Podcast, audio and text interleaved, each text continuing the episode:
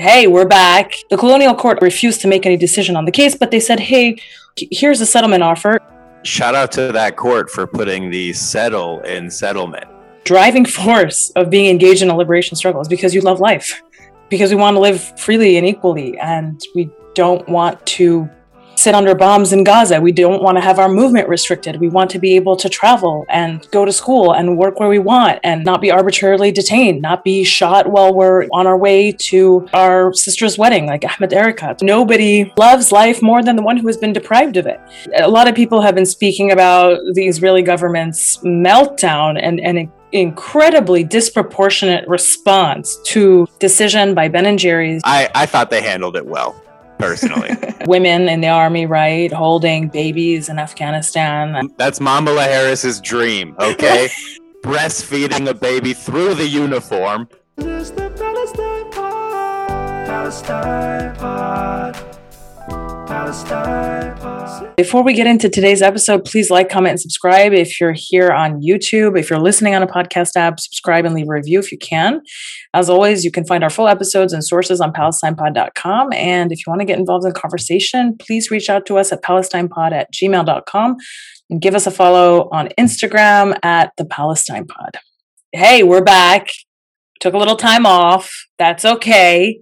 You're allowed to have time off as an activist. Self care is a part of an activist profile because I was having like this reflection while I was away. No resistance movement is sustainable if it's built on a foundation of activists who never take breaks and just the importance of honoring the human being as a complex and complete being that needs to have its own needs fulfilled before we can help our own people or help the people that we stand in solidarity with. I just wanted it to be a part of this revolutionary worldview, right? And I wanted to make a comment about this capitalist culture that we live in that is urging constantly productivity without respect for human life or dignity. People take your time off and come back strong because it's yeah. it's a marathon. Shout out Nipsey Hussle. It's a marathon. Resistance itself if you're involved in liberation struggles, resistance itself is commitment to life. And I think people forget that when they're involved in the day to day of being an activist. It's like, why are we posting all this stuff? Why are we going to rallies? Why are we engaged in supporting BDS? All of this is because fundamentally we believe in freedom, liberation, living a dignified life. I think it's really important to keep in mind that nobody loves life more than the one who has been deprived of it. Because for the Palestinian, for example, everything that they do becomes a struggle for life and resistance to colonial violence, right? We are not accepting the fate that has been handed to us. We're not just laying down and dying. And because of that, our colonial occupiers are imposing on us tremendous violence and brutality. And so just keep in mind the driving force of being engaged in a liberation struggle is because you love life. Like that's why we do this, because we want to live freely and equally. And we don't want to sit under bombs in Gaza. We don't want to have our movement restricted. We want to be able to travel and go to school and work where we want and all of those things, not be arbitrarily detained, not be shot while we're, you know, on our way to pick up a car for our sister's wedding, like Ahmed Erekat. I was just having a lot of these thoughts about like, what am I doing in my time away? Like, should I be away? You know, is this necessary? Palestinians are penalized for having the audacity to envision something better than the cards that have been dealt, something better than an arbitrary foreign occupation dictating every part of their life. Palestinians are viciously penalized simply because they will not accept what is, they know what could be. That's exactly it. That's exactly it. So just keep loving life, take your breaks, come back, and do it over again. You know, that's it. That's really all.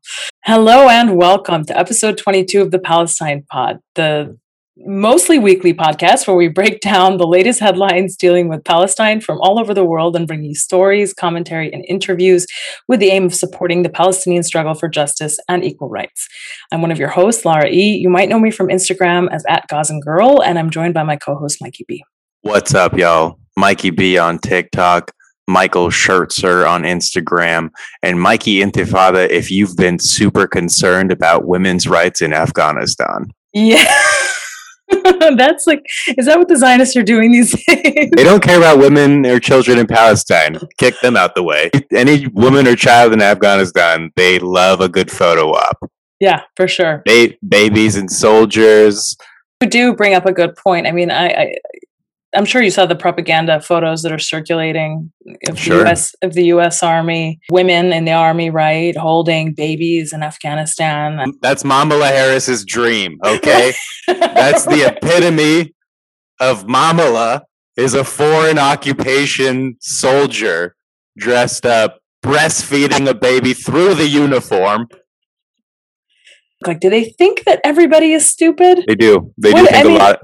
They think a lot of people are stupid, and frankly, a lot of people are because a lot of people ate that garbage up. Yeah, I mean, come on though. It's been like literally 20 years, right? 20 years of Yeah. invasion, occupation, militarism, murder, drone attacks. It's been the- longer. It's been longer, I've- right? goes back to the 1950s when the United States got involved in lending aid for development projects in Afghanistan. And there was a company that predated USAID, and then USAID took over, you know, loans, economic development, et cetera, which is just destabilizing the economy, getting them economically entrenched in debt to where they are politically unable to decide their own fates. Yeah, uh, foreign intervention has many different facets and control over other people and nations' assets, resources, futures. It's it's more than just military invasion. That doesn't even involve the Mujahideen, right? That came afterwards in Mhm. the 70s and the 80s. Brzezinski, who his daughter Mika is a television personality still to this day on Morning Joe. So you're still getting the Zbigniew good old fashioned logic Mm. coming to you through your televisions and probably, you know, I don't know, they, they got a podcast. We probably do better though. And and so it's like his influence is still to this day with us. Nonetheless, he was one of the main driving forces in funding the Mujahideen and Osama bin Laden, and we all know how the rest turned out. Yep. And if you have any doubt, just go Google that video of Hillary Clinton saying the exact same thing. Because that's what was convenient at the time. And then that video came to bite her in the ass years later, right? There was a New York Times article that referred to Osama bin Laden as an anti Soviet warrior Yes. on behalf of the United States. yes. Yes. A glorious, so- glorious headline. So, you know, it's been a, a 20 year long resupply, basically, mm. of military weapons. And now they're doing what they'd planned to do. Right. The Zionist occupation has bombed Gaza, broken the ceasefire, demolished houses and shops in Silwan and Lifta, escalated brutality and ethnic cleansing of the families in Sheikh Jarrah, demolishing houses in Jerusalem, repeatedly invading the Al Aqsa compound with armed terrorist settlers, attempting to normalize their presence in what was one of the only places Palestinians could seek refuge from the occupation if they were allowed to go. Those settlers will never fit in. Like the trees they brought with them from Europe, they will forever look out of place. The occupation has murdered multiple children in the past few weeks. A sniper shot one child in the neck at a protest. A Palestinian man fought back, as Palestinians are legally allowed to do. He fired a pistol into the hole in the wall that the sniper was using to target unarmed Palestinians. And he critically injured a member of the terrorist organization, the IDF. Ladies, that's a husband.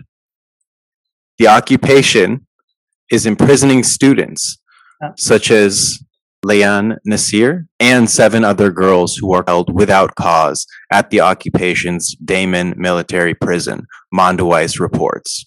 Miriam Barghouti reports Fadi Quran and Obe al Obeidi continue to be detained by the Palestinian Authority, although I believe that they were both just released due to international pressure.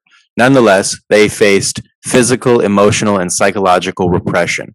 They were being held for challenging the systemic violence, and they were both on hunger strike. It looks like it's a lot of business as usual for apartheid Israel and its collaborative Palestinian Authority, suppressing all forms of dissent coming out of Palestinian grassroots organizers and arresting students, killing in Gaza. It's really just more of the same.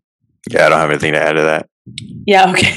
I mean, that's the thing. It's like for me, it's it's crazy because we're coming out of this unity intifada, right? In, in in May, and a lot of the the energy was focus on this question of is this the turning point? Like, is this when the apartheid state falls? Is this when we, you know, I mean, I think a lot of us were asking that question because we had lived, we were living through something unprecedented and we had never seen this type of public support for Palestinian liberation and this global outcry. I mean, it was really something that was certainly unprecedented in the last, you know, two some decades of organizing, but really even unique in terms of Palestinian history, not because we haven't been resisting the entire time. We certainly have. And every generation that you know has come forward and replaced the generation before it has continued the struggle for liberation. But because there was this sort of international attention right and especially in the united states towards what was happening that perhaps we had not seen before.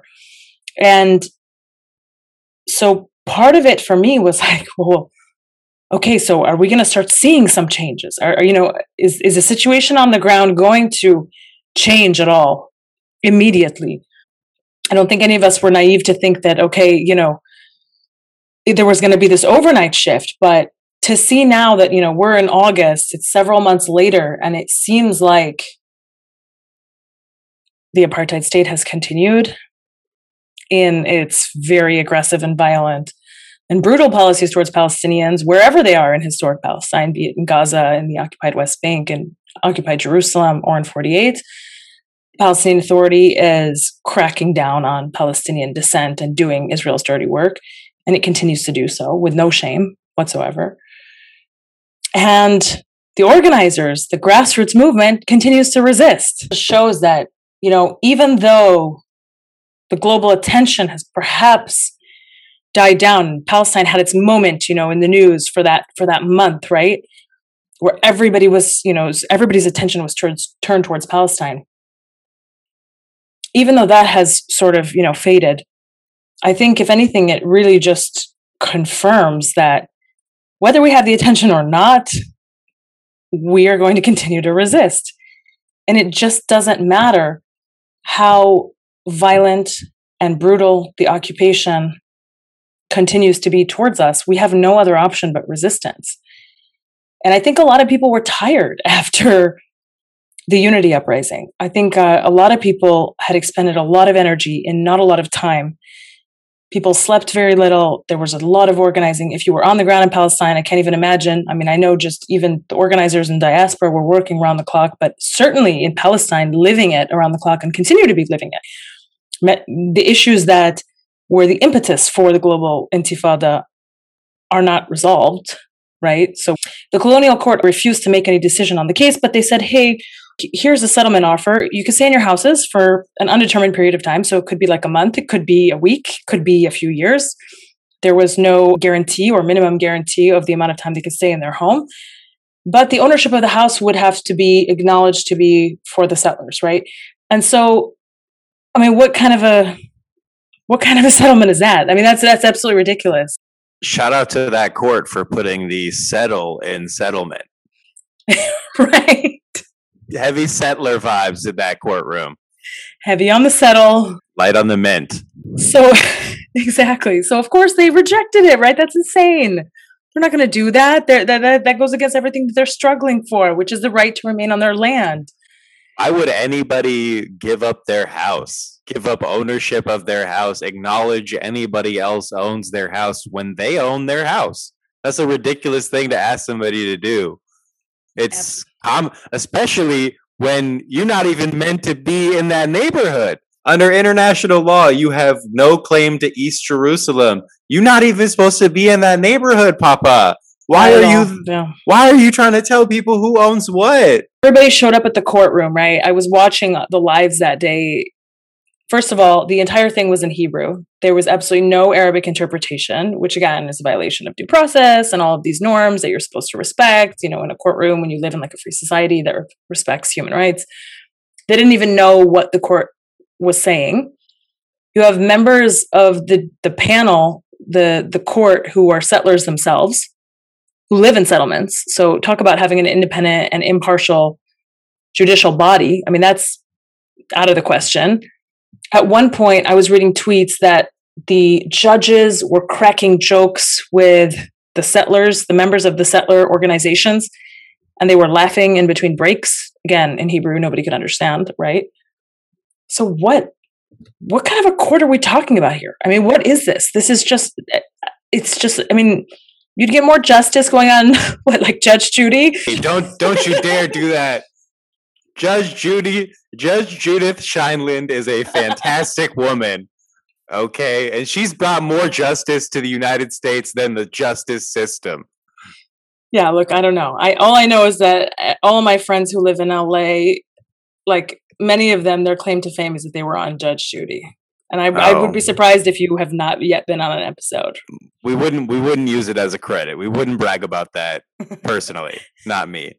That said, we would call this court a kangaroo court, but I don't want to be rude towards kangaroos. They've done nothing wrong. They're they're frankly better. I fully agree. I don't even know where that term comes from. It's so rude against mm-hmm. the kangaroos. Okay, so the next story is something which I think is super important in the context of the ongoing BDS successes.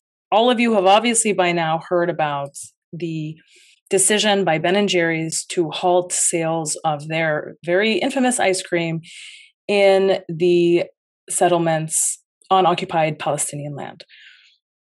And you've also probably heard of the absolute insane response by Israel and its supporters, I mean, actually members of the government, right, in response to this decision by Ben and Jerry's. So, for example, you have, you know, the Israeli foreign minister, Yair Lapid, who said that the Ben and Jerry's move was a, quote, disgraceful capitulation to anti Semitism, to BDS, and to all that is evil in the anti Israel and anti Jewish Lapid also vowed to press more than two dozen US states that have passed this anti BDS legislation that we've talked about a lot on the show, targeting BDS movement to enforce these laws against Ben and Jerry's. So they want the these states to crack down on Ben and Jerry's for participating in or supporting the BDS movement by deciding to stop selling ice cream on occupied land.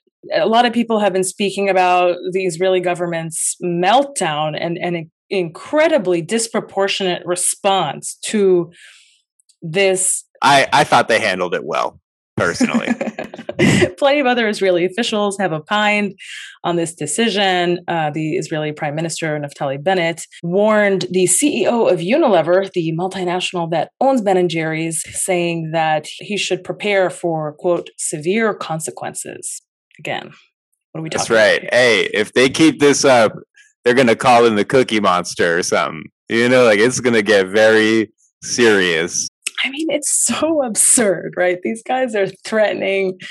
Uh, I don't know, man. The, so Bennett says there are many ice cream brands, but only one Jewish state. And quote, Ben and Jerry's has decided to brand itself as the anti-Israel ice cream. Right? Okay. I think, uh, New, I think New York is actually a Jewish state. I don't know if you you ever been. we got a, we got good representation there. Yeah, and then you have also the Israeli ambassador to the U.S., Gilad Erdan, who basically says he's urging U.S. officials to quote consider speaking out and take punitive measures, quote, including in relation to your state laws and the commercial dealings between Ben and Jerry's and your state. So again, an Israeli government official is telling US officials that their local policies should, in their own states, should be influenced, determined, whatever, by things that are happening in Israel because what's more important than what's going on in Israel to Americans, right? Hey, isn't it weird how sometimes we'll be like, I think that they have too much influence in American politics. And then people will be like, What do you fucking hate the Jews? You know? But then they stopped selling ice cream in the West Bank and other places, and they have a full on conniption. They're drawing so much attention to the fact that this is a very scary moment for them. Yeah. Right? That's really what this is all about. They are indicating to the world that this is a big threat to the apartheid state. Totally. And I think, you know, the most important aspect of this whole decision is the precedent that it sets. I think this is something that Mohammed Al Kurd also said. And he's absolutely right. Now you have a door which has been opened by Ben and Jerry's because this is the first moment, and there's been a lot of BDS victories, don't get me wrong.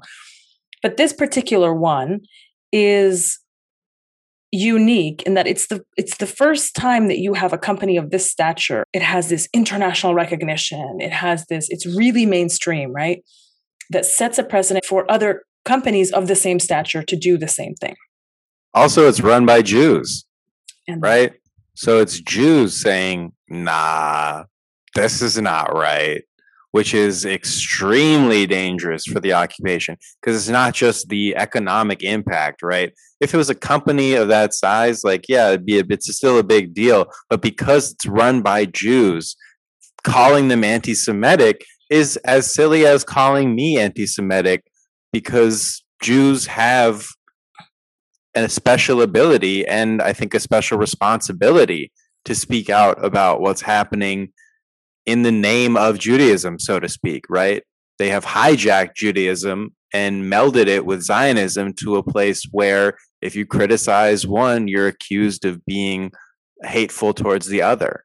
And so this company, run by Jews, international acclaim, has said, no, they're not the same thing. Yeah. And that's extremely dangerous to the occupation. Yeah, absolutely. Something really strange too that caught my eye was that there are even some Zionists calling on Jewish religious bodies. So we're talking about this conflation, right? They're calling on Jewish religious bodies around the world to withdraw Ben and Jerry's kosher certification. And apparently, according to the Electronic Intifada, one rabbinical organization in Australia has reportedly already done so. Well, let me tell you something about Jews. We don't really like dairy. So a lot of us have IBS, our tummies hurt, right? And we weren't eating a ton of ice cream to begin with. But definitely you can see how they're trying to flex their influence in all circles. They went code red when this happened and said, let's try and hit people at the local government. Let, let's go to local councils, right? like, and try and influence in any way that we can. Yeah, so that's not even the craziest part about this whole story. About six days ago, and I'm so happy that we waited until now to report on this story because a lot of the major commentary came out in the immediate aftermath, of course, of the Ben and Jerry's decision. And now it's been a few weeks where it's been kind of quiet on this story. But as I was doing research, If I may, the, the rocky road has settled. yeah, exactly. How many ice cream puns can we get into this episode? In the last couple of days, Unilever, the parent company of Ben and Jerry's, has moved to block an Israeli knockoff of the Ben and Jerry's brand. So get this, you guys, an Israeli NGO has attempted to seize the Ben and Jerry's trademark in the West Bank following the decision that Ben and Jerry's is no longer going to sell its ice cream there. I'm literally not making this up. The Jerusalem Post has reported that Shurat HaDin Israel Law Center has claimed that Ben and Jerry's has quote abandoned its trademark in the West Bank. And as a result, it has now registered a commercial entity with the Israeli Registry of Corporations called, quote, Judea and Samaria's Ben and Jerry's. The plan involved, I'm reading direct, like this is, I am reading from the Jerusalem Post, okay? The plan involved selling, quote, Judea and Samaria's finest frozen chosen people, end quote, complete with a portrait of Theodore Herzl, the founder of the modern Zionist movement, on the packaging. Ben and Jerry's Unilever basically responded to this by saying, "Please note that we deem any use of the trademark or trade name Ben and Jerry's to be a violation of our intellectual property rights."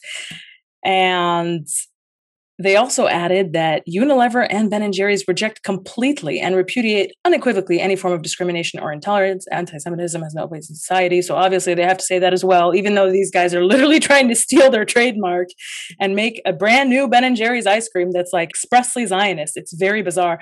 I'm looking at the photo. I can't. I mean, is this is this satire? I don't understand. The Jerusalem Post is not satire, right? Yeah, it feels like an onion article. It's not though. It's the Jerusalem Post. Like they are not satire. Like, am I No. crazy? They I have to- no they have no sense of humor over there. I wait, hold on. I like just for a second. Is the Jerusalem Post satire? I have to. I don't know. Like, I don't know if this. is I don't know. you know, that seems totally unlike them to just steal something and slap their face on No, it. No, because because hold on. The Haridadin L- Law Center, right? yeah, right. That's a real place, right? That's a real. yeah, it's a real article. I know that I read about it as well. Oh, you did. Okay, okay, okay. Yeah. You thought that this you actually thought this was I thought you were just doing that as a bit. No, I thought it was real. I thought Yeah, it was no, it's, real. It's a real story. I thought it was real. And as I'm reading it to you, I'm like starting to be like, wait, what if this isn't real? No, it's a real story, and it just shows how bold they are. That they are like, "Well, fuck you. We're gonna steal your product and sell it anyways." And then the parent company was like, "Well, we've got lawyers, actually." Even crazier than the intellectual property theft of Ben and Jerry's ice cream is the fact that there is a Zionist-backed app directing a troll army in an attempt to influence online conversations surrounding the Ben and Jerry's decision to halt operation.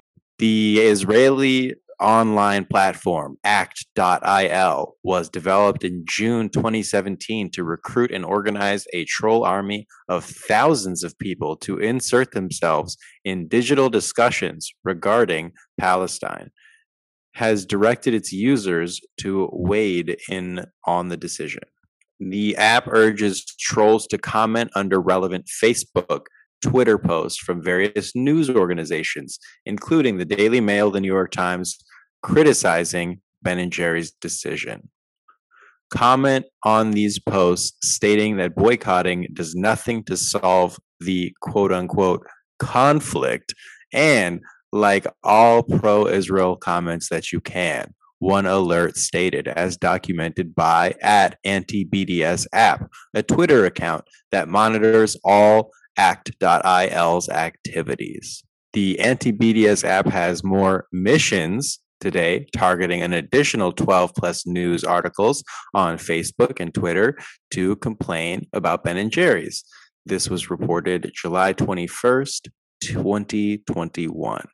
So it's like, bruh, if you've ever been online, then you've talked to one of these people who's probably a 13 year old getting paid American taxpayer money to talk shit online. Yeah. It's it's why we don't engage with them, right? Mhm. It's why we They're getting paid overtime. Right. We're not getting paid for this. No. You think I'm gonna waste my Twitter thumbs? Uh, by the way, I got kicked off Twitter. We should address that. The Zionists did kick me off Twitter When Y'all did you lose me. your when did you lose your Twitter account? a couple couple weeks ago. And you can't get actually- it back. Can't get it back. They kicked me off for real, for real. They nuked my account. And let me tell you, they thought that they were like doing something to harm me, but it's actually been the best thing for my mental health. It's been truly it. fantastic to not be on Twitter. And yeah, so I just want to say thanks to the Zionists who kicked me off Twitter. it's been pretty good for me. It's been it's been good. I've had a lot of growth as a result. therapeutic. Yeah. Yeah. Look, Twitter's uh it's a different battleground, you know. Yeah, it's like if Virginia Woolf could tweet everything. You know, it's like a stream of consciousness of just depression. Yeah, it's a lot. It's a lot. Mm-hmm. Uh, I've never opened Twitter and, and, then got off and been like, I feel better now. Right? Oh, yeah. Yeah, it's no, always never. it's always like someone's got the nuclear code. Like, I don't know. And it's like yeah. know, that's just how I feel. Oh God. Oh, the anxiety, like the constant the the the, the yeah. what is it? The fight or flight, right? Like yeah. Eh, Twitter is just fight or flight. You're just always yeah. in it. It seems like just fight or fight, honestly. Like there's not even the option to run. Fight. They will just drag you into a fight. Oh, yeah. Well, hey, look, uh, we we're on Twitter. We're not super active, but we post our. We do get a lot of people that are you know engaging with us, so that's good. But um, we post our episodes there as well. Something I wanted to add, which I think is critical for us to clarify about this Ben and Jerry's decision, is that a lot of people came to me after the July 19th decision and were like, lara no, this isn't that great because the company said that they're going to stay in Israel beyond 2022 and oh this is only pertaining to the settlements so this what this decision will do is it will further entrench the notion that there is a distinction between the occupied land in the west bank and then 48 and it will legitimize Israel as an entity within the 48 borders. As I was doing research, I came across a Guardian article written by one of the Vermont organizers that was involved in doing the years of work on the ground trying to get Ben and Jerry's to actually take this decision. So this was part of a targeted BDS campaign by Vermont Palestinian Solidarity organizers. Basically what the article is saying is that this part of the statement where they say that okay this decision will only apply to the occupied territories was not actually written by the company's independent board but it was written by the parent company Unilever and according to the Guardian article, the independent board does not actually intend to keep doing business in Israel. So this is actually really good news. And there seems to be a little bit of disaccord between the parent company and the independent board. But it's important to keep in mind that it's the independent board that actually has the authority and the power to actually take the decisions affecting the company. So a lot of people reacted to the article that came out that was written by Ben and Jerry, right? Because some parts of it were okay and other parts of it were like you can support Israel while not liking what Israel does, you know? And so then it was like, eh, not so great, right? But again, it doesn't really matter what they say because at the end of the day, it only matters how the independent board will act. So this is something that's really essential to keep in mind they hit you with that that old time flavor of liberal Zionism. Yeah. Right? exactly. Uh, we recognize we recognize the taste of that statement. Uh, yeah. I mean, liberal Zionism. So easy to spot, right? You know? Anywhere. It's like uh in your video. I love actually that's my favorite Zionist that you do in the video where you're like, uh yeah, I don't really recognize any rights. but I do think that we should live in peace. Yeah, the way they talk to you, it's like they're charming a snake. It's so offensive, right? Like it's honestly it's those um media train tactics that people get, you know, where they're like supposed to give off empathetic vibes, but instead they actually give off serial killer vibes. So, look, long story short, the Ben and Jerry's decision is a great first step that I hope a lot of other companies will follow and not only focusing on Israeli settlements, but to Israel as a whole, because the settlements obviously don't operate in a vacuum. They are supported entirely by the Israeli economy and government. And so it doesn't make sense to punish them in isolation or to target them in isolation good news. We'll keep following it. The trademark story is weird. Just confirmed that it, it is real because it was actually also reported by Israel Hayom, which is one of the biggest newspapers in Israel, and some other news organizations. So it's not satire. Like, so just to clarify, they will be pulling out of all territory, 48 included. So, according to the Guardian article, which was written by Mark Hage, who is a longtime Palestine solidarity activist out of Montpelier, Vermont, he's saying that according to other reports, the independent board does not intend to keep doing business in Israel, and that we should be aware that the statement that came out on July 19th was written by Unilever, the parent company, and that the board does not agree with that. And I've seen that reported elsewhere as well. But I think in the immediate reaction to the the statement, everybody was uh, taking it, you know, for fact and didn't investigate further whether this was something that was supported by the board. So yeah, that's that's what I'm taking from all of this that they're not intending to stay in Israel at all. And of course, we will we will cite that on our website, so you guys can take a look at that as well. Where will they get ice cream? From that knockoff brand, Judea and Samaria, Ben and Jerry's. Yeah, of course. There were a couple people who I'm mutuals with on TikTok who made like cut the video where it was like, well, now Palestinians can't get ice cream, and it's like they're eating ice cream in Ramallah, you know, because there's plenty yeah. of other shops. There's plenty of other Palestinian owned brands that you don't have to get Ben and Jerry's. Yeah. Or the best was like the Zionists that were like, well, we don't care because we have the best ice cream anyway. And it's like, well, no, you stole that from us too. When we're mm-hmm. speaking about the importance of targeted boycotts and how effective they can be, right, at actually producing change that ignites and participates in this global discussion on the nature of the apartheid state and hopefully contributing to bringing it down. Palestine Legal published an infographic called Top 10 Reasons for Student Activists to Call Palestine Legal. I think any student organizer listening to this podcast should go check out this infographic on their Instagram. It's super important to keep in mind that obviously the work that we do is going to be met with challenges, Zionists trying to shut us down, Zionists trying to silence us and make our work ineffective, but there are resources and people out there who can help you. So take a look at, and see if you are being faced with any of these issues. Feel free to give them a call. They're covering things like censorship. So if you and your activism for Palestinian rights are being silenced, you want to challenge it or share your story, they collect stories of censorship as well to keep a log of the censorship taking place and develop data on this. They also do know your rights trainings. So if you're planning an action on campus, you want to know what your rights are, you know, for putting up a mock apartheid wall, organizing a divestment campaign, or a boycott campaign, or holding an event on campus.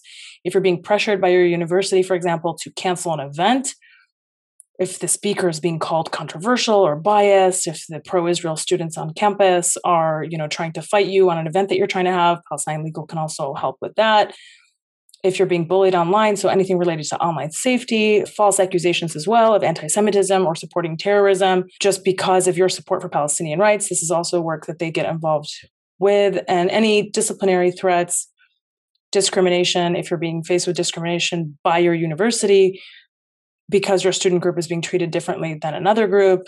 They're really experts in all of these issues. So take a look at that. And I think this is a it's really important to keep in mind that as activists we have to we have to reach out to the broader networks and that we can't do any of this work alone. So i thought that was super helpful and especially timely in the wake of the ben and jerry's story because what we really want to see is a million more stories like this. And so we need activists all around the country galvanized and energized and taking the ben and jerry's story as as a case study and saying hey we're going to reproduce this with you know x company in our town and uh, yeah, hopefully we can lead to more BDS successes this way. Yeah, and if you get tired of just traditional organizing, you can learn how to make Molotov cocktails online by watching Kwame Ture. He describes it in detail. And I know you know you, you're like ah we can't we can't tell people to do that, but I want to quote George Jackson, right? It is Black August right now. Read about the Soledad brothers, learn about their struggle. And I want to quote George Jackson, his prison letters. You know, I have grown very, very tired of talking and listening to talk. King and his kind have betrayed our bosom interests with their demagogic delirium. The poor fool knows nothing of the antagonist's true nature and has not the perception to read and learn by history and past events. In a nonviolent movement, there must be a latent threat of eruption, a dormant possibility of sudden and violent action if concessions are to be won, respect gained, and the established order altered that nonviolent theory is practicable in civilized lands among civilized people, the Asians and Africans. But a look at European history shows that anything of great value that ever changed hands was taken by force of arms. I don't disagree with that statement. And that harkens back to what Nkosi Mandela was saying, right? Where President Mandela was the first person to put himself in harm's way. He led the organization that engaged in armed struggle.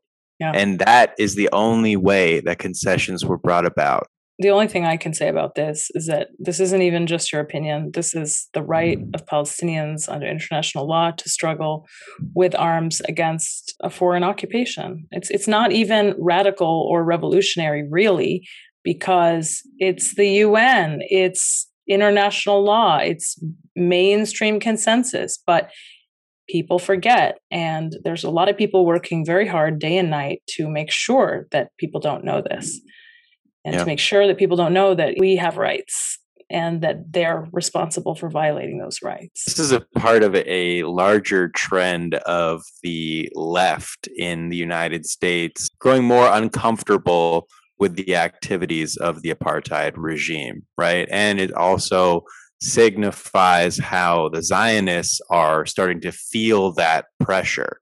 Mm-hmm. And one example of that is Nachman Shai told the American Jewish Committee, quote, if we see more of the radical left or the progressive liberal Jews continuing to support BDS and BLM as similar to the Palestinians, and they can relate it to Israel as a genocidal state or apartheid state, we may lose America is what yeah. he said. Yeah. Noam Chomsky said it literally yesterday. I was watching, there's a great conference that's being held over two days by the Institute for Palestine Studies. And if you were not able to catch it live, you can just go on YouTube. The talks have already been posted, but there was a great panel with Professor Noam Chomsky, Professor Noura Erakat. Professor Chomsky said exactly that, that now support for Israel has become a bipartisan issue. It was not a bipartisan issue historically. And so the grassroots that identify as Democrat are completely not pro Israel. And obviously, the global intifada of unity has accelerated and exposed Israel for what it is. And so you have now support for Israel being concentrated into right wing spaces, including primarily the evangelicals. But also the neo Nazis as well. Yes, the proud yes, the, that's exactly what he said. the Proud Boys, yes. for instance. Yes. That's why you see at the Capitol the six million aren't enough sweatshirt, the Israeli flag, right? Exactly. At the same event. Exactly. Yeah, and and he concluded with that as well. He said that it's a it's a it's a neo-Nazi issue and it's a evangelical issue and that it's largely not a democratic issue anymore if we look at the issues that, that people care about not the mainstream establishment right? We've said it before right? Yeshayahu leibowitz judeo-nazis. Yeah. it's not like this is brand new. Right. So what he said was the hope for a shift in us policy is going to come with the pressure that activists and organizers continue to put on lawmakers to change this fundamentally biased US policy towards Israel and, and the funding for its grotesque apartheid regime. And that right now, this shift is happening where if you're a Democrat, it's not, it's not, it's not cool to be pro-Israel, right? Even as an American Jew, it's it's it's it's not cool to be pro-Israel, right? And you know, the recent polls have shown that we've talked about that. So it's is, high key embarrassing to be yes. in support of the occupation at this point. Yes, it really is. Someone asked me on a Q&A, uh, what would it be like? Can you imagine what it would be like to be a Zionist? I was like, that's a weird question. And I go, okay, but I actually can't because it's so humiliating. It's so like, ugh there's no way you can spin it and they're trying they're trying everything they're trying all the different ways and but there's just it just doesn't work right everything you try fails because it's not rooted in truth and it's not rooted in justice. So they'll keep trying, but It's yucky.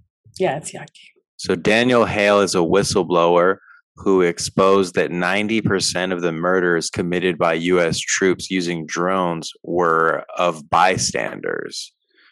Whistleblower Daniel Hale gave us this information is now going to jail for 45 months.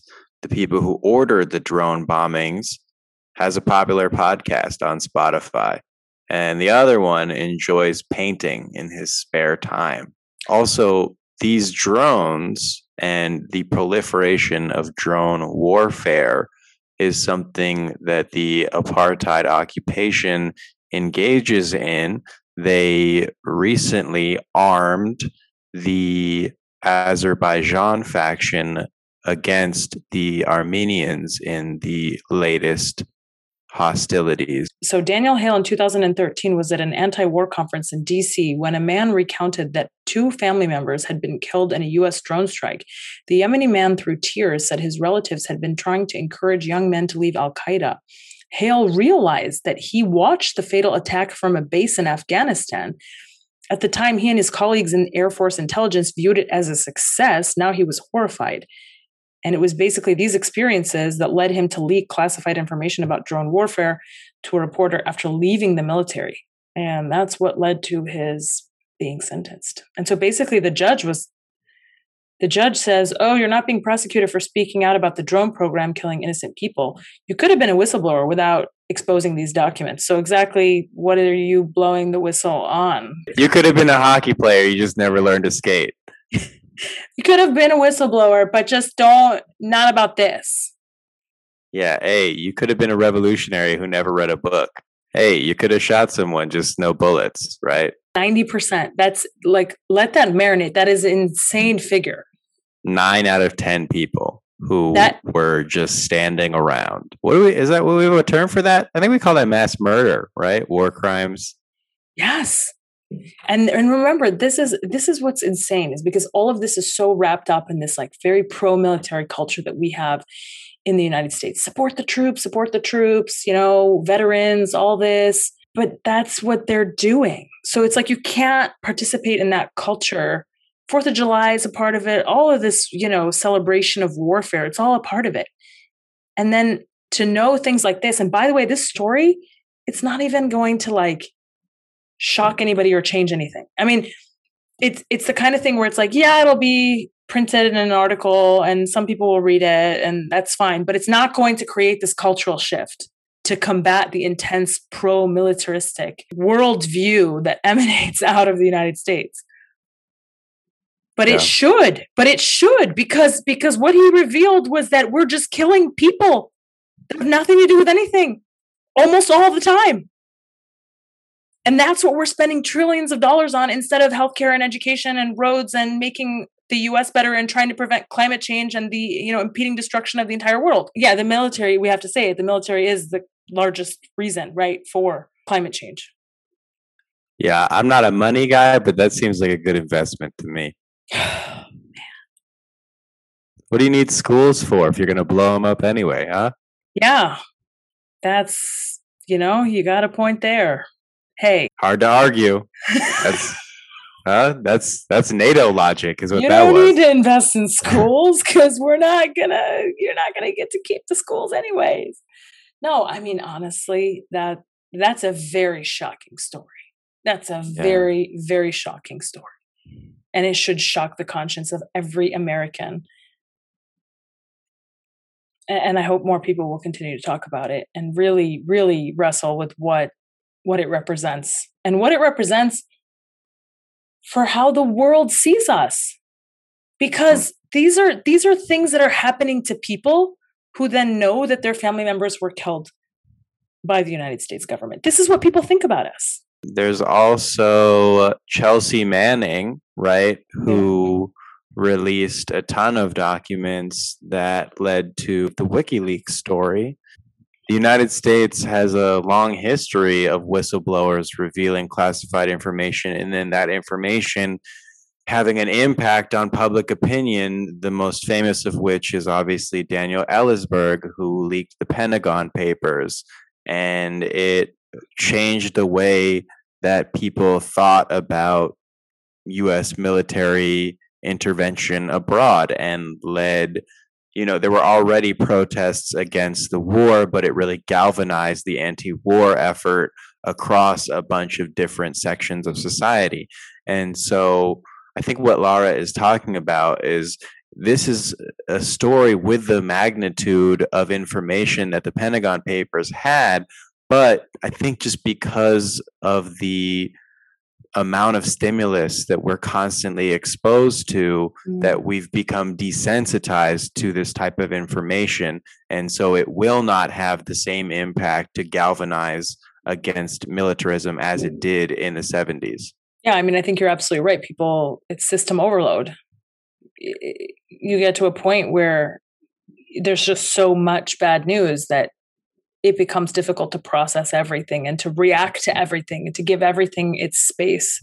So, in advance of this Washington visit, Naftali Bennett actually came out and pledged growth of settlements, right? This was reported by the Jerusalem Post. And what's, I think, crazy about this meeting is anybody looking to this as if it's going to produce any results in support of Palestinian liberation or Palestinian rights, right? It's you know, the audacity to say, hey, I'm going to the US, a country which is completely financing our illegal policies. And I'm not even going to hide the fact that we are engaged in illegal land theft. I'm going to actually double down and say, yeah, we're going to keep doing that and we're going to accelerate it in pursuit of this greater Israel project, take as much land as possible with as little Palestinians as possible on that land. It's so ugh, it just gives me such gro- you know what I mean? It's just so I don't even have the word for it. So crass. It's so it's so violent. It's so blatant. It's very sinister. Yeah, that's the word. It's extremely sinister. And you know, Biden, we're not looking to him to free Palestine. We've talked about that before. He's continuing Obama's legacy, being very pro Israel, but also trying to look like this guy who, you know, has a solution, but not really. We know he didn't move the embassy back from Jerusalem. We know that Biden has said that it would be weird to condition aid to Israel. We know that he is vehemently opposed to the proceedings that are taking place at the International Criminal Court. Biden got motion sickness when he heard from the river to the sea. Yeah. he said, "He said, hey, hey, hey slow down, partner. Uh, uh, let me take a seat here." So, on the one hand, you have that guy, right, who has been totally anesthetized and is just eh, has not even put a grain of rice of pressure on Israel to do anything to support the slightest bit of improvement in Palestinian life. Like, okay, just like light, lighten the siege a bit of Gaza, you know, just let the chocolate come in. Did you see that article? About how yeah. they they seized shipments of chocolate and they banned the entry of chocolate into Gaza. That was reported everybody, like a week ago. Everybody knows Hamas loves chocolate, right? It's what they, Hamas Hamas is fueled by chocolate. That's what it's, they said. That's what that's what Israel said. oh, that's really? Damn. Said. I can't even do satire anymore. No because they said that's what that's they, exactly what Israel said. Because they because they beat me to the punch. They said that they seized the, the tons of chocolate that were set to enter Gaza because they knew uh, allegedly that Hamas relies on chocolate for funding. Uh, everybody knows they've got a sweet tooth, huh? It's rockets they made in their kitchen and chocolate. I mean, look, if anyone's reporting on these talks as if they're supposed to be like different you know or or oh well let's see what comes out of these talks. There might be some you know commentary like that which is absolutely meaningless. Just know that that's that's not at all the case.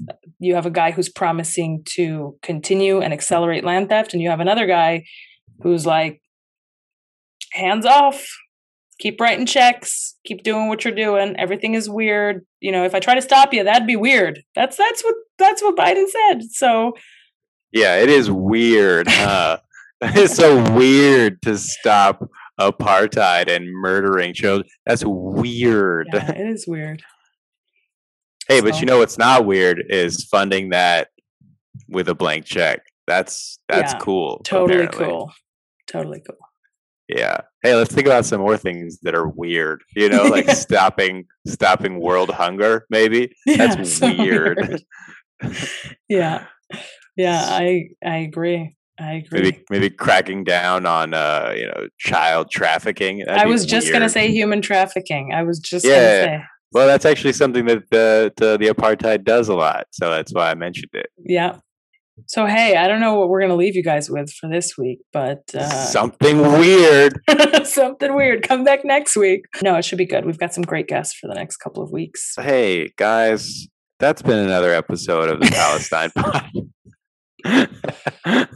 Thank you all so much for listening. Shout out to the people who like, comment, subscribe, leave reviews, everything like that. We so appreciate it. Hey, shout out to that Bamia convert, right? We got somebody who was previously anti Bamia to be pro Bamia. And I guess it's really all about having it cooked right.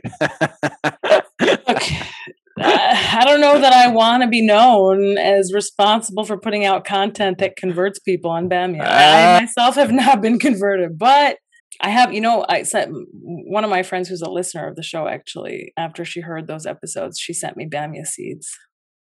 oh, wow. Yeah, so I've got them. I actually am growing it now on my balcony. That's pretty Oh. tight. Yeah. She like So, yeah. so now the responsibility lies entirely on you to execute. Yes. Yes. So uh yeah, I'll let you know. Maybe when we do our Patreon and we start cooking together. Oh yeah, guys, we are going to be introducing merch as well. It's going to be uh, t-shirts that say the Palestine Pod in different logos. We will be featuring those on our website. We'll post some promotional material, and we are also going to be starting a Patreon. Okay, where we provide a little bit of extra content in sort of a more relaxed, open forum discussion Yeah. like this right here, where it may be about Palestine, but it may be about anything else. And it's just kind of us chatting, having a good old time. And for some of our premium, premium subscribers, we will have monthly Zooms where you oh. can hang out with us a little power hour, Yeah. right? Have a drink if you're not a Muslim, you know what I mean? Do We- whatever. Drink liquids. We can drink No. other No, Muslims are not allowed to drink. I heard, I read about they're I'm pretty- I- they only can eat solids. no solids. Yeah, that's y'all gotta y'all gotta take water through ice. That's what I read. Oh, yeah. That's that's and a that is- core core tenet that of is- religion. That is my understanding of Sharia law, and that's why I'm making videos about what's happening in Afghanistan right now because I'm informed. America. yeah, uh, nutshell. you can't really sum up America in a nutshell because you can't fit a handgun inside of a nutshell. That's Right. maybe maybe one of the bullets. Who knows? Yeah. Anyways, reach out to us at palestinepod at gmail.com. Follow us at the Palestine Pod on Instagram. And then we will upload all of our sources and episodes to www.palestinepod.com eventually. Thank you all so much for listening to another episode of the Palestine Pod. Have a great day. This the Palestine Pod. Palestine Pod. Palestine Pod. Sit back and relax. Palestine Pod. as I've been following what's been going on in Afghanistan and a lot of the social media activism from the big accounts, they are complaining of very heavy censorship as well. The Afghan activists that I'm following. Yeah. And so it seems like it's just moving from, you know, cause to cause, depending on whatever has the world's attention at a given moment. It's like, you know, you always say it's like whack a mole. That's totally what it is with like US imperialism. Ah, no, don't tell the world about this. Oh, no, we can't let people find out about that. they can't censor everybody all the time, right? Right. There's only there's only a certain amount of people who work the censor. I hope this edits better than it sounds or feels right now. Well, now I got to edit that out.